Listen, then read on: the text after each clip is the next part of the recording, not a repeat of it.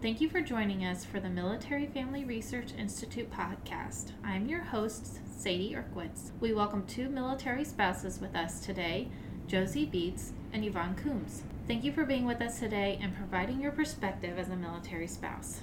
Thank you for having us. Yeah, absolutely. We're excited to be here. Go ahead and introduce yourselves and explain your experience as a military spouse.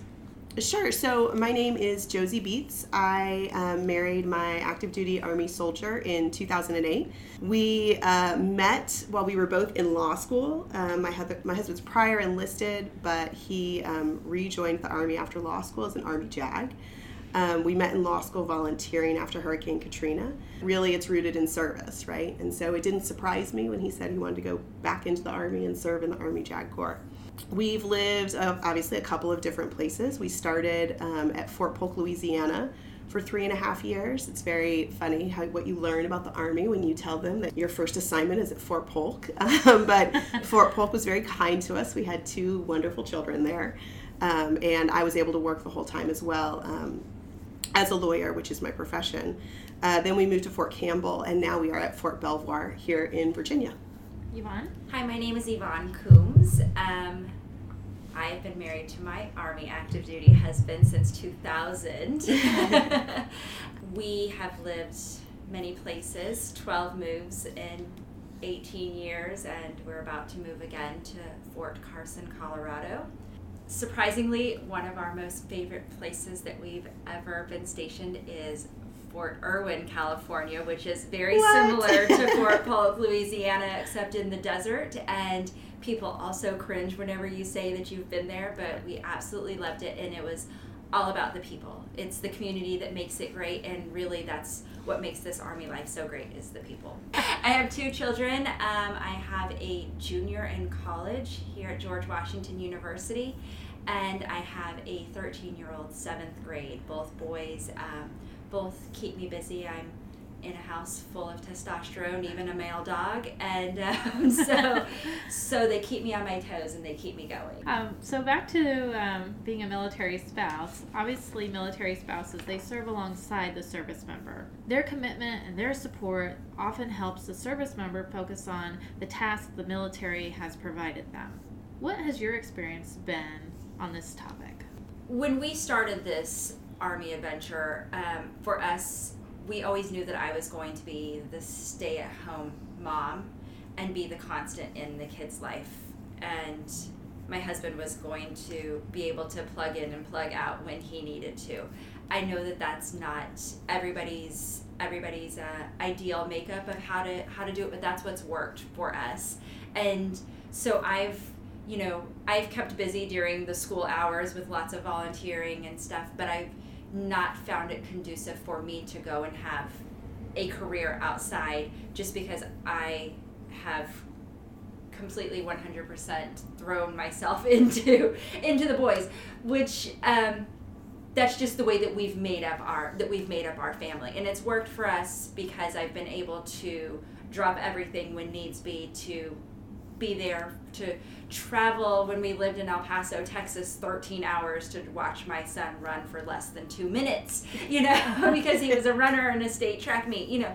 So it's it's afforded us those um, abilities to do those things because we knew that my husband wasn't going to be able to have that have those opportunities. Thank you for your perspective. But for you, Josie, it sounds like you have the career and you know alongside serving with your husband the word balance gets overused. For us, it really is a balance. I know that there's going to be times where he's not able to come home, uh, maybe as planned, right? And I try to talk to my civilian friends about it, and you try to explain that, well, the reason he can't come home is national security. And it just sounds like made up. like it sounds absurd, but it's true, you know, and you don't always know why, and you just sort of have to be flexible. But but it's about this balance, right? And it's about um, for us anyway, it's been about not being afraid to ask for help. So I have relied very heavily on some very lovely neighbors and friends and family who, at the drop of a hat, have come and helped us so that my husband can serve the mission and that I can do what my obligations were at work or something like that. At the same time, my career has definitely taken a back seat to his which was you know part of the sort of compromise you go through in a marriage, right? Um, and there have been times where I've asked him to compromise, you know, an assignment that he wanted or, you know, a TDY thing that he wanted that wasn't necessarily compulsory, right? Asked him to opt out of that so I could do something else. And, you know, it's it's always it's never easy, but it's always about a conversation between the military member and the spouse just to figure out where that balance is. And so um, the give and take in the balance is really how we've managed to make it work sometimes better than others. um, and then we've also made it clear to the kids, right, that, you know, just like dad, they serve. And that means that sometimes they're going to have to sacrifice some things. So, for example, my daughter is in third grade and she had a concert before the PTA meeting a couple of weeks ago. And we got so lucky because my husband wasn't going to be able to come home on time. That just wasn't, he wasn't going to be able to be there by six. It was not a possibility but our PTA had separately decided they were going to stream that on Facebook, Facebook Live it, right? And so he actually got to watch it on Facebook Live. Now that's different, you know. Um, it's not like he was deployed, which would also be a great tool to have during those periods of time. Um, but even you know something little like that, he came home and we, he was able to talk to her about it, and so they understand that that's because Daddy's serving the country. We're all part of this family that serves and is part of that uh, community. So explain your professions a little bit. Um, Josie, I know you said that you're a lawyer, but Yvonne, you run a not for profit. Yep. So my whole time as a military spouse, I have been a professional volunteer, um, volunteering in anything and everything I can to one fill time and to also plug into the community wherever we're living and to give back to that community. Our second time at Fort Bliss back um, the end of 2015, um, I, along with four other Army spouses, started a nonprofit. It wasn't a nonprofit when we started it, it was just a happy accident, but called Operation Deploy Your Dress, where we collect and distribute gently used and new formal attire and give it to military ID card holders to help offset the cost of military balls and other formal events. We were finding that military balls specifically, people were being left out of them. These are events that are rich in tradition, that are build camaraderie. There's so much good that happens at these. It's more than just, you know, an adult prom, which some people, yes, they're fun. They're like an adult prom, but there's so much more that goes along with them that we felt that anybody who wanted to attend a military ball should be able to attend a military ball without being left out, and especially not because they couldn't afford it. We started collecting dresses and collected a bunch of dresses. Dresses weren't going to go away, so we then became an official 501c3 not for profit, and we are now um, as of yesterday, just launched our sixth location and um, just trying to help as many military families as possible. That's wonderful, and congratulations on the growth. That's amazing. Thank you. We're very excited. Yeah. Well, and I have to say, I am a beneficiary of Operation Deploy Your Dress and have my dress hanging in my closet right now. I love it. It's such a great program, but it's also really fun to go to one of your pop-ups you know and you get to meet um, all sorts of spouses and i walked into the pop-up that you had here at ausa in arlington and it was like old home week. Like all my friends there were a bunch of friends who were volunteering and then there were others who were there you know trying on a dress and it was it's just such a really wonderful community building piece in addition to the ball itself. So thank, thank you, for, for that. saying that because that is definitely what we go for. We want it to be a fun experience, but we also want it to be more than just we're giving somebody a dress. We are hopefully building up a community of of people around this, people who are distributing the dresses, the civilian population who's sending the dresses in for us to distribute. You know, we say that we're deploying America's patriotism one dress at a time, and we hope that we are living that as well. Um, so, as I mentioned, so I am an attorney by trade. Um, my husband and I met in law school. When when we got married, I was sort of under the impression, the misconception that I would be able to work wherever I went.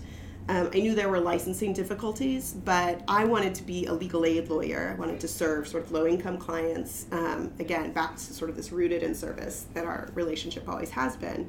Very quickly, I sort of realized that the licensing challenges were bigger than I expected. And so, like, we were in um, Fort Polk from 2008 to 2012.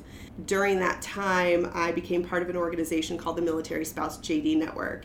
Uh, we are now a bar association, a professional organization of military spouses who are attorneys. And our primary um, focus has been on the licensing issue. Every time you move to a new jurisdiction or a new state, you have to take the bar exam in order to be able to practice law in that state. The bar exam is offered twice a year. Um, it costs anywhere from 1,000 to $4,000 to register to take it. Um, it's really, really hard. It's a big investment of time and money. Um, if you want to be successful, you know you can study on your own, but there are a lot of courses out there you would take as well. That's another two, three thousand dollars. Through the Military Spouse JD Network, we've really organized military spouse attorneys, and we've advocated in the states for a licensing accommodation that allows military spouses to practice law as they enter a new jurisdiction if they're connected to a service member spouse. So, for example, if I were to, if my husband were to be transferred back to Fort Campbell Kentucky, which is on the Tennessee Kentucky border, I would be able to waive in to the Tennessee bar and practice law in Tennessee for the duration of his orders as long as he was there. And what this has done is it's really changed the landscape for military spouse attorneys and made it so you don't have to choose between your service member's career or your career, um, at least based on the licensing decision. You know, the Military Spouse JD Network started as two military spouses who found each other um, at one point in time, we all thought we were the only one, the only person crazy enough to think that we could have a legal career and be married to someone in the active duty military. Uh, we're now a dues paying organization with over 700 members. Um, we've changed the rules in 33 states wow. so that military spouse attorneys can continue their career as they move forward. But we've really expanded as well. We have um, a jobs program called Homefront to Hired. Um, we have great relationships with organizations like the United States Army Office of the Staff Judge Advocate, who has a database of military spouse attorney resumes that they pull from to fill new positions. So we've really made some very serious change for military spouses who want to continue their legal career. Um, there's a lot more to be done, um, and we have a lot, a lot of work ahead of us. Right? I said we have 33 states all that means is the hardest ones are left. sure, sure. So um, we're really looking forward to getting started in places like um, California and a couple of other places that have rules that were sort of done early that need a little bit of adjustment on the back end. Um, but it's been an incredible, incredible organization to be involved with, not just for the advocacy work, but also for the community that it's built. I try very hard to use the resources that the Army has for us because I know if we don't use them, they'll go away. At the same time, there's something about being able to talk to another military spouse about your concerns, someone who speaks the same language that you have, that has the same lived experience that you have, that I'm not necessarily sure we would get in from the military itself or from the DoD. Um, so that has that community that we've built, that peer-to-peer community, has been really crucial, both to the success of many military spouses, but to me personally as well. It's probably the most important part of the organization It's the relationships that we've built on it.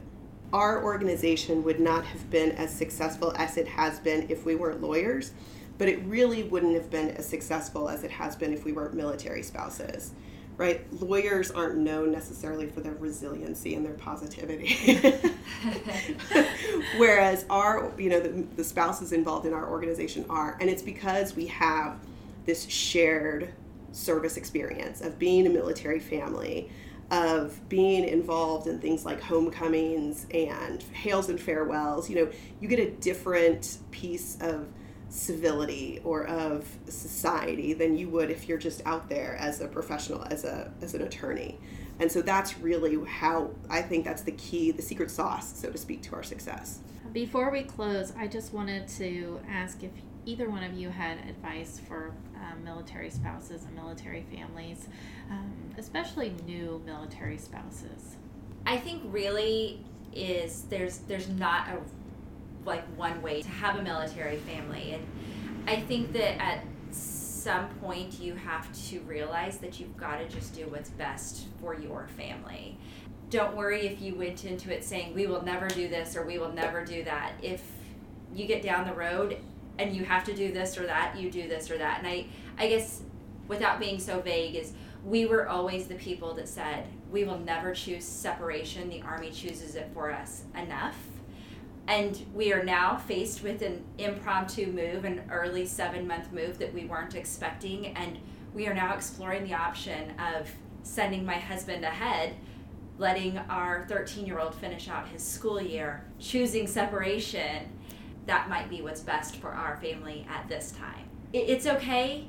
You're going to get curveballs thrown at you. Take them as they come, figure it out, and do what's best for your family. And I just I want to wholeheartedly agree with that. I think that's the best thing that you can do. There is no one path. Um, there's no right way, uh, and there's no playbook either. Um, I know when I first got married um, to my husband, and I felt like I was the only one, the only lawyer married to a service member, which again, I am not. I would go and I would read blogs and I'd, you know, do my research, right? Because I'm a nerd, that's what I do. I thought I needed a model. I thought I needed someone to show me the way. Um, I'm a little bit more seasoned now. I, you know, I understand more that I can make my own model, and that's been really key to our success. You know, we we did the same thing. We um, we were stationed here in DC, and my husband got a PCS to a school for 10 months, right? And it's about two hours away in Charlottesville, Virginia. And we were faced with the idea that we would uproot the family for 10 months. We knew he would only be there 10 months or to stay here and choose separation. Again, we were that family who said, right, the military separates, separates us enough, we are not going to be separated again. Um, and we did it. And it sucked. and halfway through, I wanted to quit. um, but um, but we made it through, and you make it to the other side. And I think I think our kids are better for it. It was hard for them, um, but they he did get to come home every weekend. They did get to see him every weekend we have friends who made that move, you know, who are local, but that was the best choice for them. And the hard part is not just um, giving yourself grace when you make those decisions, um, but also giving your peers grace. Don't judge. right. You know, every family's path is different. And I have friends who have done that separation much, you know, much longer geographically and time wise, and who've really struggled with it. And the thing I've always said to them is you can decide that you made the wrong decision and no one's going to judge you. And if they do, they're probably not your friends, right? So you can you can adjust course, right? The military adjusts course if they're they're doing something and it's not working out, they adjust course. We can do the same thing. Um, whether it's in our you know professional life or if, if it's with our family or our relationship with our friends, we can adjust course, and that's fine. Everybody does it. But it's really key in the resiliency piece is giving yourself that grace to do so. For additional information or ways to support military and veteran families, please visit mfri.purdue.edu.